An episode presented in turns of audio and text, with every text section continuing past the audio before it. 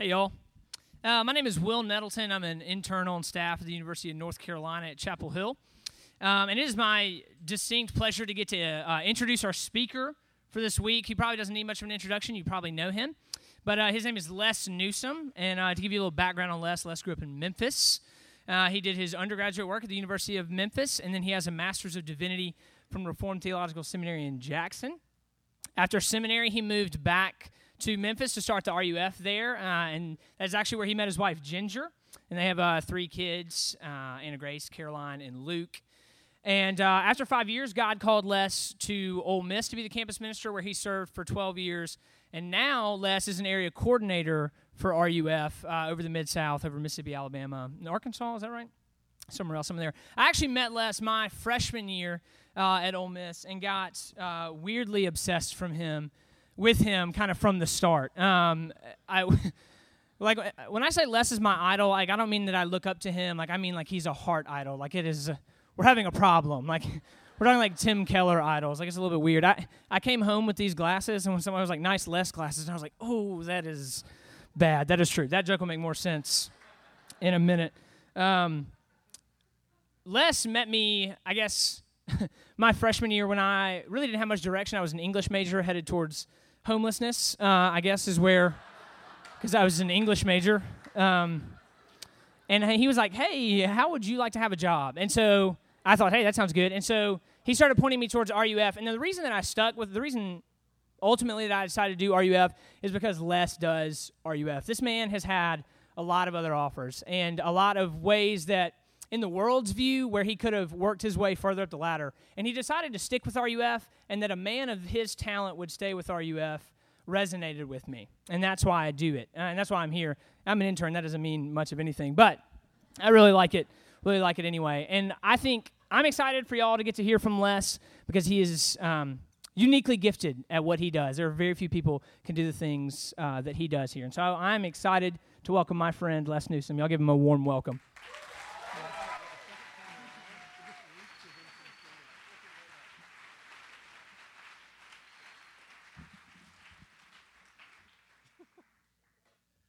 Great to be here. Everybody says that. It's a normal thing that a speaker would say when he comes up front. Got to be obligatory. Uh, I will say this: if you brought, well, actually, if you brought your Bibles, open up to um, uh, Revelation chapter one. The dramatic music comes up behind us for that announcement. Um, you know, it was funny when I was. Um, it, it's it's 19 years ago uh, when I sat right back in this corner over here on the right, um, when I came to my very first RUF summer conference, uh, Bryan Chapell was the speaker that week. He spoke on Daniel. I still remember what he talked about. Um, he now actually is the president of our denominational seminary, Covenant Seminary, which, which is nice to have that to look forward to because apparently that's the next step. Wow. That was hard. That was tough. That was a cold one right there. I'll just keep looking to Will who apparently I have a relationship with that even I didn't know existed. Um, oh, don't start with that. It goes a long way back. Um, no, but it's a pleasure to be here. RUF Summer Conference has been important to me, uh, and I hope it is to you. And uh, I, there are some things this week that I'm going to ask of you. Uh, because I'm not going to treat you like children. I'm not going to treat you as if you can't understand things. And we're diving into something that um, is challenging. Uh, but I promise you, if you'll just stick with me through the week, uh, there might be something here that could be um, really helpful. Uh, Revelation chapter 1, let's give our attention to the um, reading of God's word to us tonight. John says, I, John, your brother and partner in the tribulation and the kingdom and the patient endurance that are in Jesus, was on the island called Patmos on account of the word of God and the testimony of Jesus. I was in the Spirit on the Lord's day, and I heard behind me a loud voice like a trumpet saying, Write what you see in a book and send it to the seven churches to Ephesus and to Smyrna and to Pergamum and to Thyatira and to Sardis and to Philadelphia and to Laodicea. Then I turned to see the voice that was speaking to me, and on turning, I saw seven golden lampstands. And in the midst of the lampstands, one like a son of man clothed with a long robe and with a golden sash around his chest. The hairs of his head were white like wool, as white as snow. His eyes were like a flame of fire. His feet were like burnished bronze refined in a furnace. And his voice was like the roar of many waters. In his right hand he held seven stars. From his mouth came a sharp two edged sword. And his face was like the sun shining in full strength. When I saw him, I fell at his feet as though dead. But he laid his right hand on me, saying, Fear not. I am the first and the last and the living one. I died, and behold, I am alive forevermore, and I have the keys of death and Hades. Write therefore the things that you have seen, those that are, and those that are to take place after this. As for the mystery of the seven stars that you saw in my right hand, and the seven golden lampstands, the seven stars are the angels of the seven churches, and the seven lampstands are the seven churches. This is God's word to us this week. Once upon a time, there was a man who came home after a long day of work and was met, as men often are, by his wife at the door.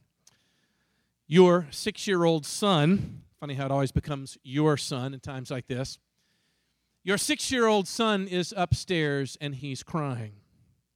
So, like any good dad, he races up the stairs to see what was the matter. And as he walks into his son's room, he sees the familiar settings of the room.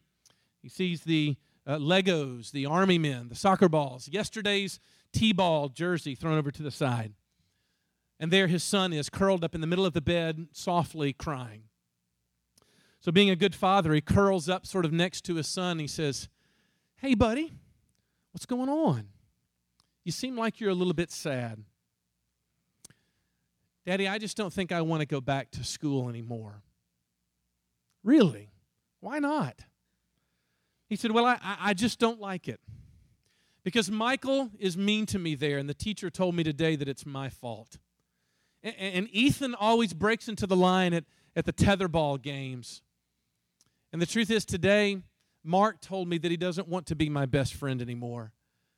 Daddy, I just don't like it, and I don't want to go back.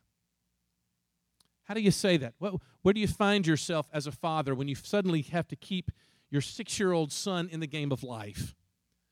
But rather than sort of resulting to a lecture, the father looks at him and says, Son, I wonder if you can let me tell you a story.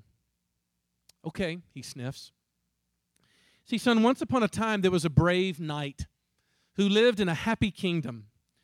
But like any knight, the king and the queen had to send him outside of the castle so they could learn the ways of the world, fight off all of the bad guys, and protect the reputation of the kingdom. The knight was brave, but that didn't keep him every now and then from being a little bit of a bit afraid.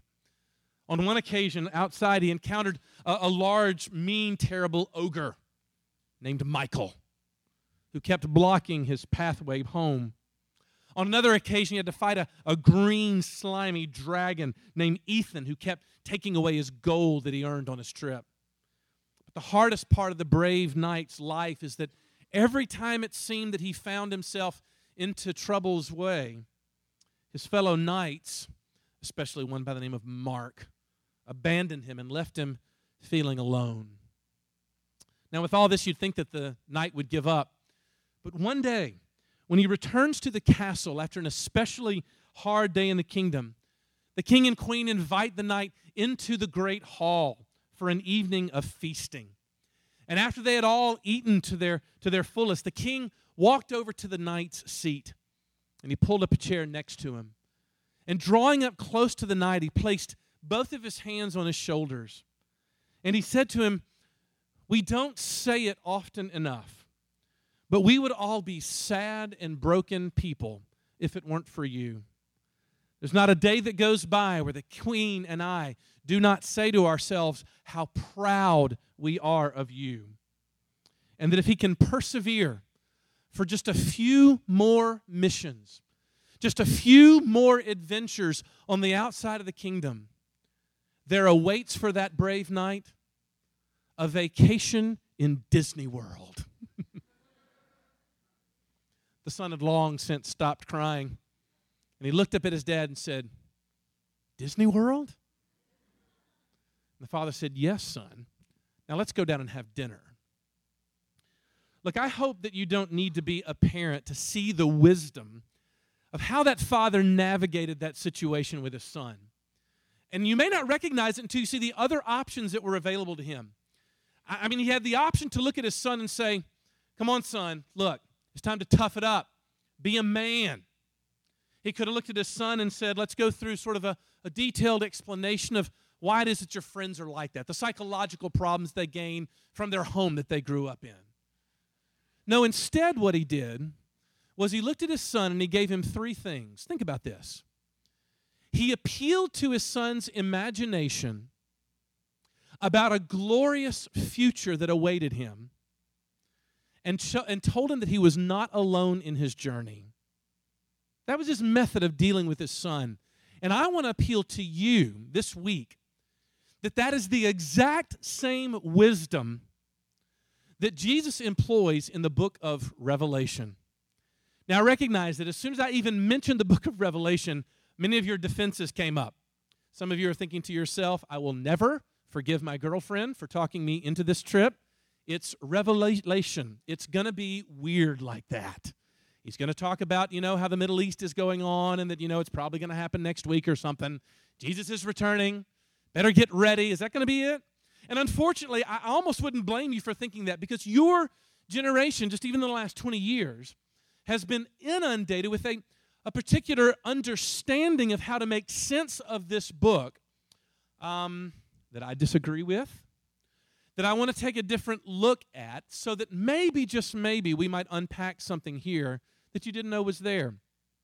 We did this series at uh, RUF in uh, at Ole Miss a number of years ago, and I had a young man at the end of the series come come to me at the end and say, "You know, Les, what's so funny is I felt like to some degree, you may relate to him, I could understand what you know Matthew through Jude kind of meant. I, I can generally figure my way through that stuff." But you get to the book of Revelation, and it's like all bets are off. Who has any idea what that ridiculous thing means? It seems always at a distance from us. But look, I want to pitch to you tonight as a way of introduction that the book of Revelation comes to us in the same manner that the Father did to that Son through three things.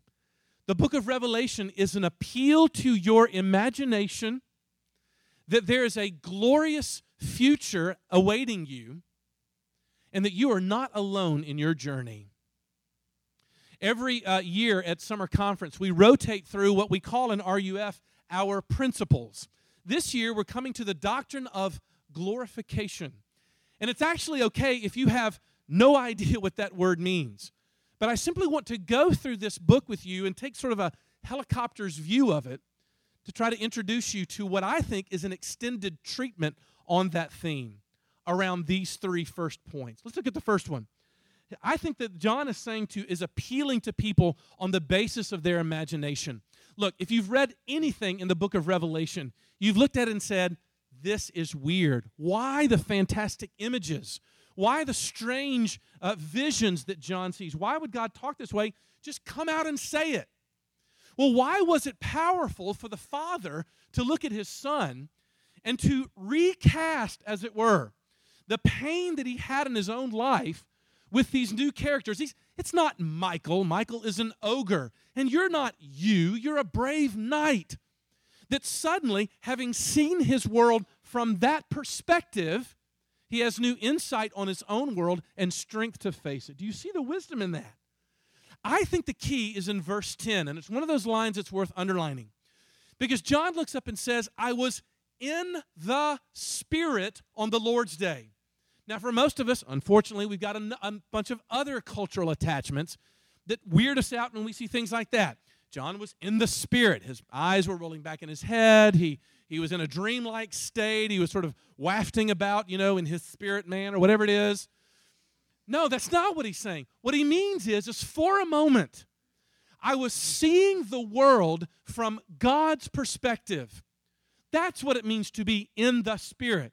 So, for our purposes, every time we pick up the revelation of God's character in His Word, we see the world from His perspective. In other words, the best way to be as John was in the Spirit is to be sitting as you are now with your Bibles open in your laps or, or tuned in on your phones, whichever way it is that you access the Word. That's what it means to be in the Spirit. John is seeing the world from God's perspective. And do you see the power of that?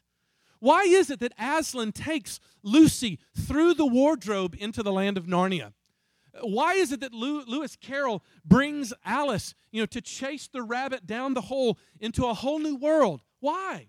It's because in those other worlds, those parallel places, they learn something about themselves that they would never have seen otherwise. They have new eyes, as it were.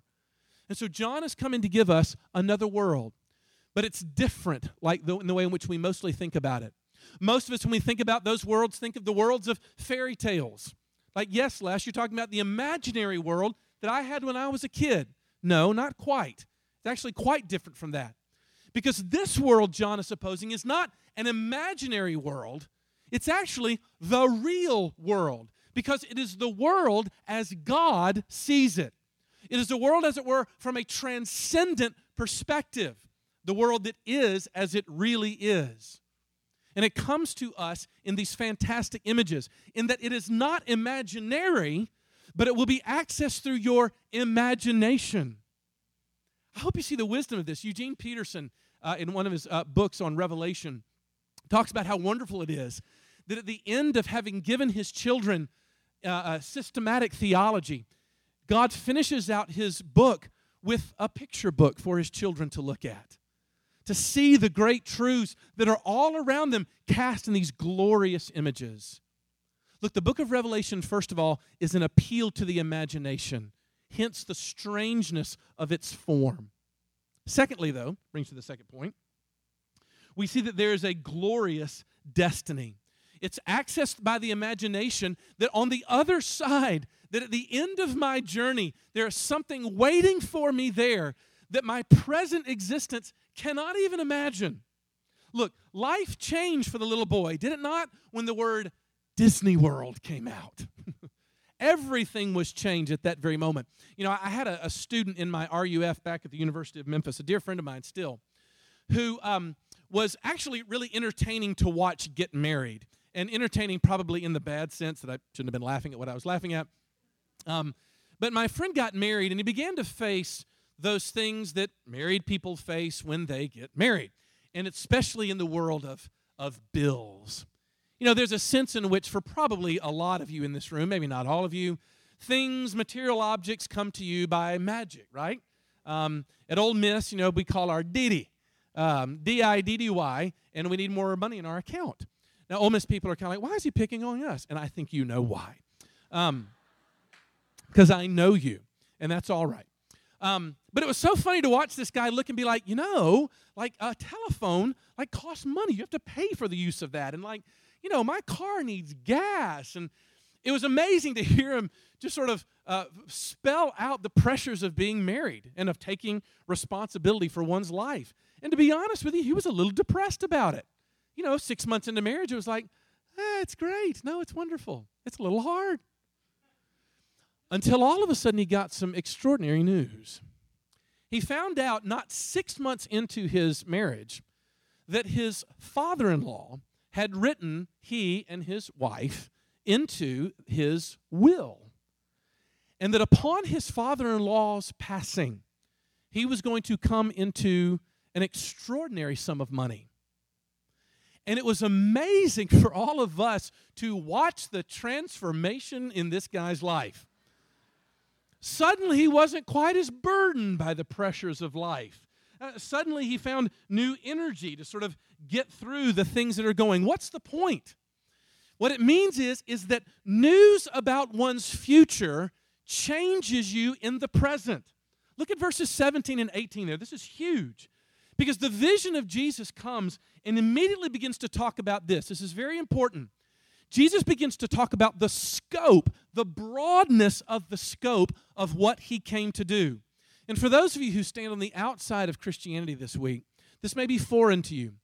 But oftentimes, when you look at Christianity from the outside in, you think, what could possibly someone's work 2,000 years ago have to do with where I am now? Well, the answer to that question is that Christians have always taught that what happened in Jesus' life and death and resurrection 2,000 years ago has, as it were, a forever application. Jesus looks and says, I died, and behold, I am alive forevermore.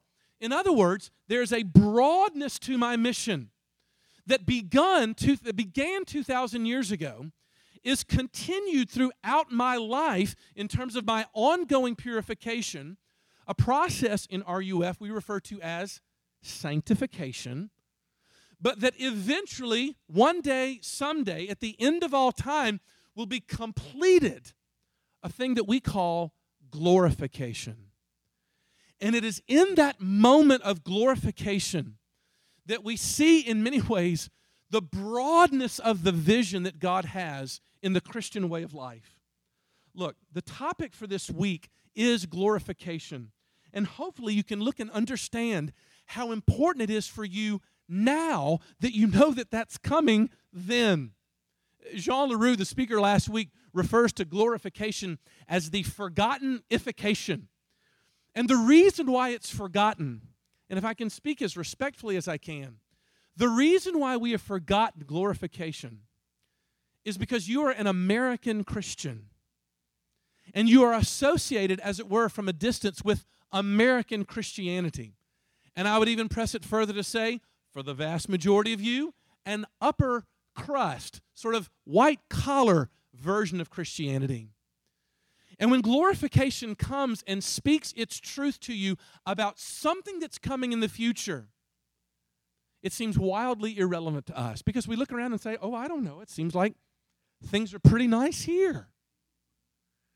But here's the problem with that American opulence, we believe in RUF, has drugged all of us.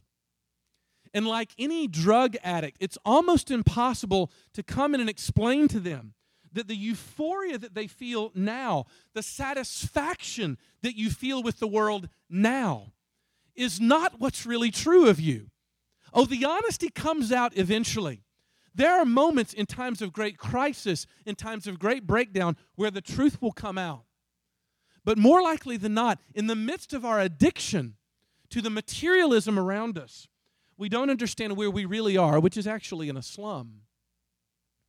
But what the Bible comes and does to us is to say that as a sober person, revelation is coming to bring you the ultimate sobriety by opening up the doors we'll talk about tomorrow night into a reality that both puts you in where you really are now and shows you what you really will have then if you know this man. A glorious future awaits and is described for us in the book of Revelation. So, those are the first two points.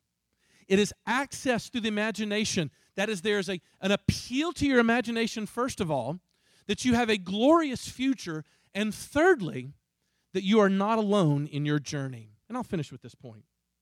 Look, John's vision that he sees here, honestly, is probably the thematic center of the entire book of Revelation. And what we see there is a vision of Jesus of Nazareth in his glorified state and John grasping at ways to describe it. Now, look, this is as good a time as any way as any to sort of throw in a couple of things that are going to help you understand how the book of Revelation talks. Because we see a couple of things. First of all, Jesus' description comes to us in seven ways plus one. There are eight descriptions of him, seven plus one. We find that there are seven lampstands. By the way, it's very nice when the book of Revelation comes right out and tells you what the symbols mean. Trust me, you'll long for these times as the days go ahead. That there's seven lampstands, but those are what? The seven churches. Now, why the numbers? Um, numbers in the book of Revelation actually mean something important. Uh, to a Jewish ancient Near Eastern mind, we actually have ancient Near Eastern source material that show us numbers meant something to a Jewish mind. And when John uses numbers, he's suggesting something more than just a convenient way of counting. Uh, we know for a fact that the number three, for instance, stood for the number of fullness or, or, or perfection. The number four was the number of the earth. Uh, we'll hear news about the four corners of the earth and the angels gathering people from the four winds of the earth. Uh, the number six is the number of imperfection. Which you might wonder, poor six, why did he get that? Until you realize that number seven is the number of perfection. So six, being one less than seven, is a number of imperfection. 10, we find out, is a number of fullness, very much like the number 12, which usually stands for the total number that there are supposed to be. Some of you have noticed the number 40 is kind of a big deal in the Bible. That's the number of generations to the Jewish mind. Uh, the number 10,000, even, is a number uh, that no one can count to this mind. Kind of like when my kids use the word a jillion. So, what does that mean then that Jesus comes among seven lampstands that we know are the seven churches, even names the seven churches? Look, I don't think you have to be sort of a sleuth to realize that the image of seven churches is intended to suggest the totality of all churches. And I would argue not just for John's time. In other words, anyone who names the name of Christ can look and say that there is a sense in which the fundamental image of the Christian understanding of the world is that Jesus is there. Now, look, if we got weird before, trust me, it doesn't get much weirder than this. Bear with me for a second. There is nothing more fundamental to the Christian view of life then this one conviction that the most tangible place, and I'm using my words very carefully at this moment.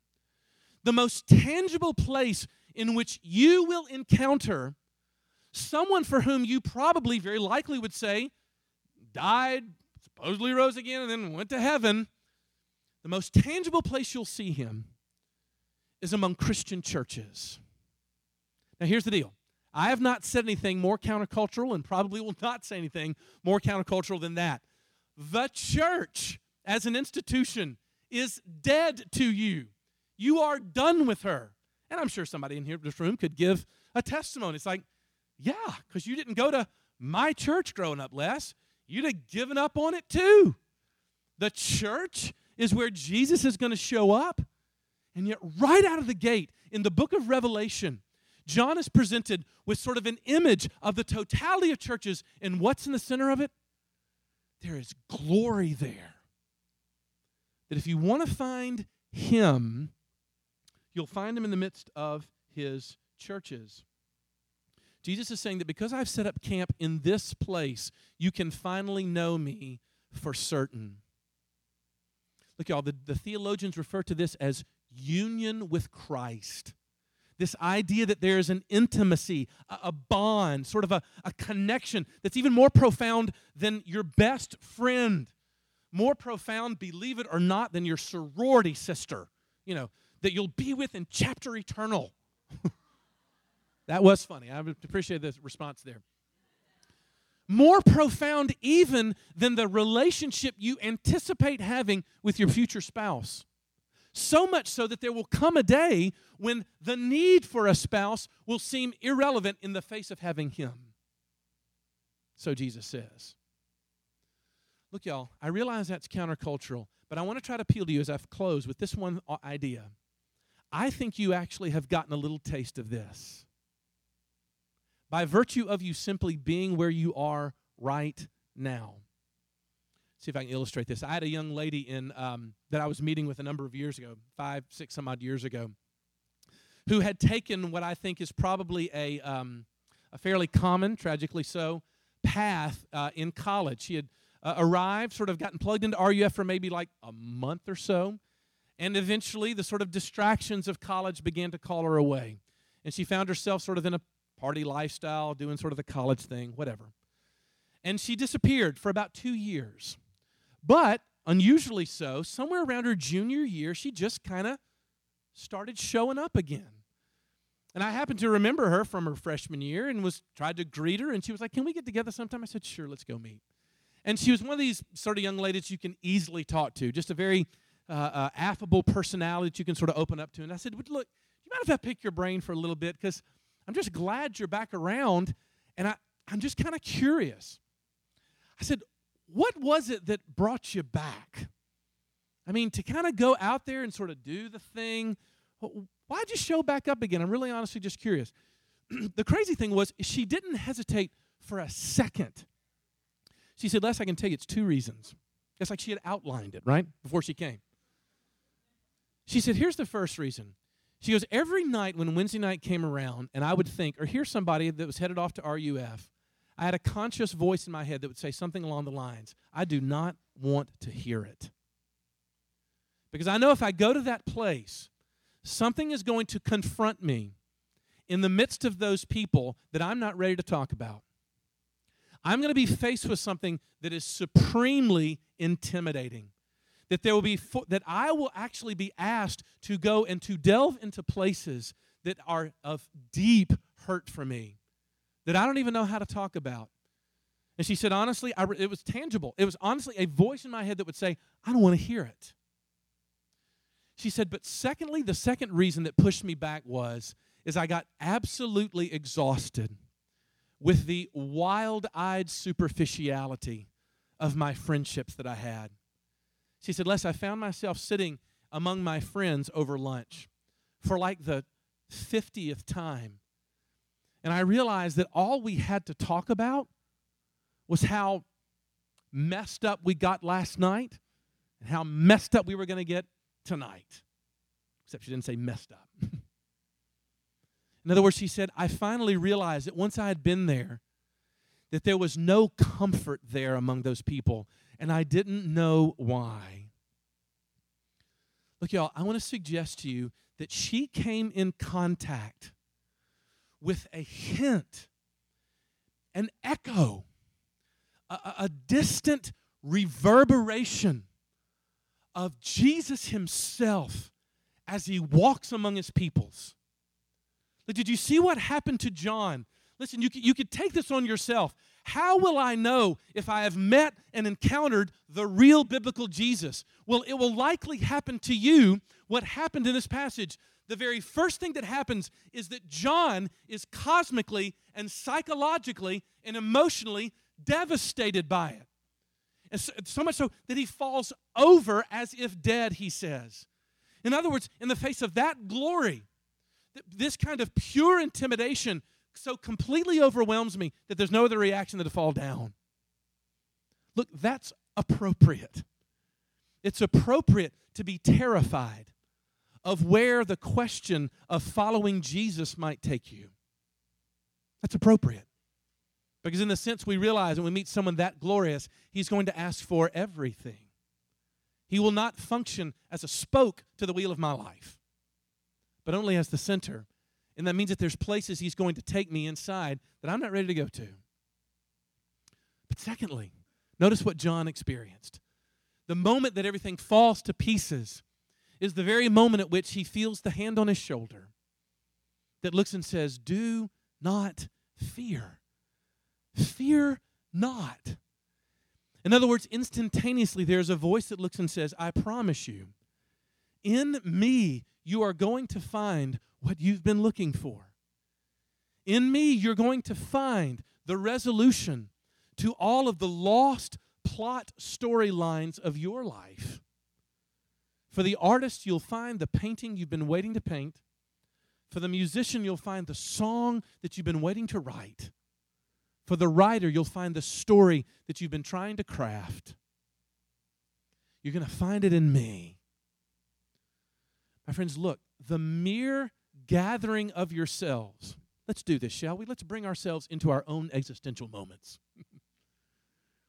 the mere gathering of this place with other people who are claiming to want to know Him puts you, according to this passage, in the most life transforming place you could possibly be. And now suddenly I realize why it was that 19 years ago, coming to a place like this was as transformational as it was. Because among God's people, we found the glorious Jesus walking and it is okay for you to be sitting in your seats right now saying, I don't get it. I don't see it. I've actually never experienced anything like that. That's okay. But could you at least remain curious?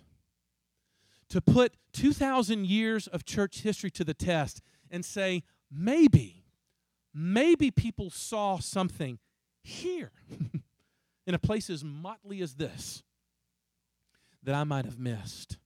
You can consider that an invitation. Let's pray. Then, Lord Jesus, would you then come and reveal yourself to us in a place that we are dramatically not used to you seeing, and actually probably have a little bit of a problem with the thought that you might show up here because your people seem to be the biggest problem. We agree with the bumper sticker Lord Jesus, save us from your followers.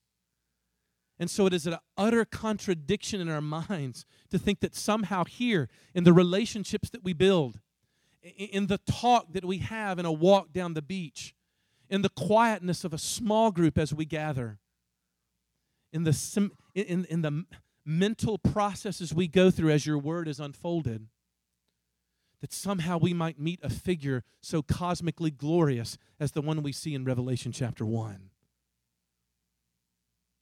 Lord Jesus, would you fall upon us then with your Spirit and give us the eyes to see what John saw for the sake of your glory?